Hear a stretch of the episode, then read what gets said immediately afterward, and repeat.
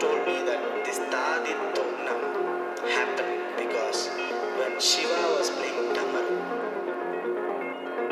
he actually, the, the drum slipped from his hand and it fell down the stairs, making four sounds, which is which was called as Tadittonam. That's how this got originated.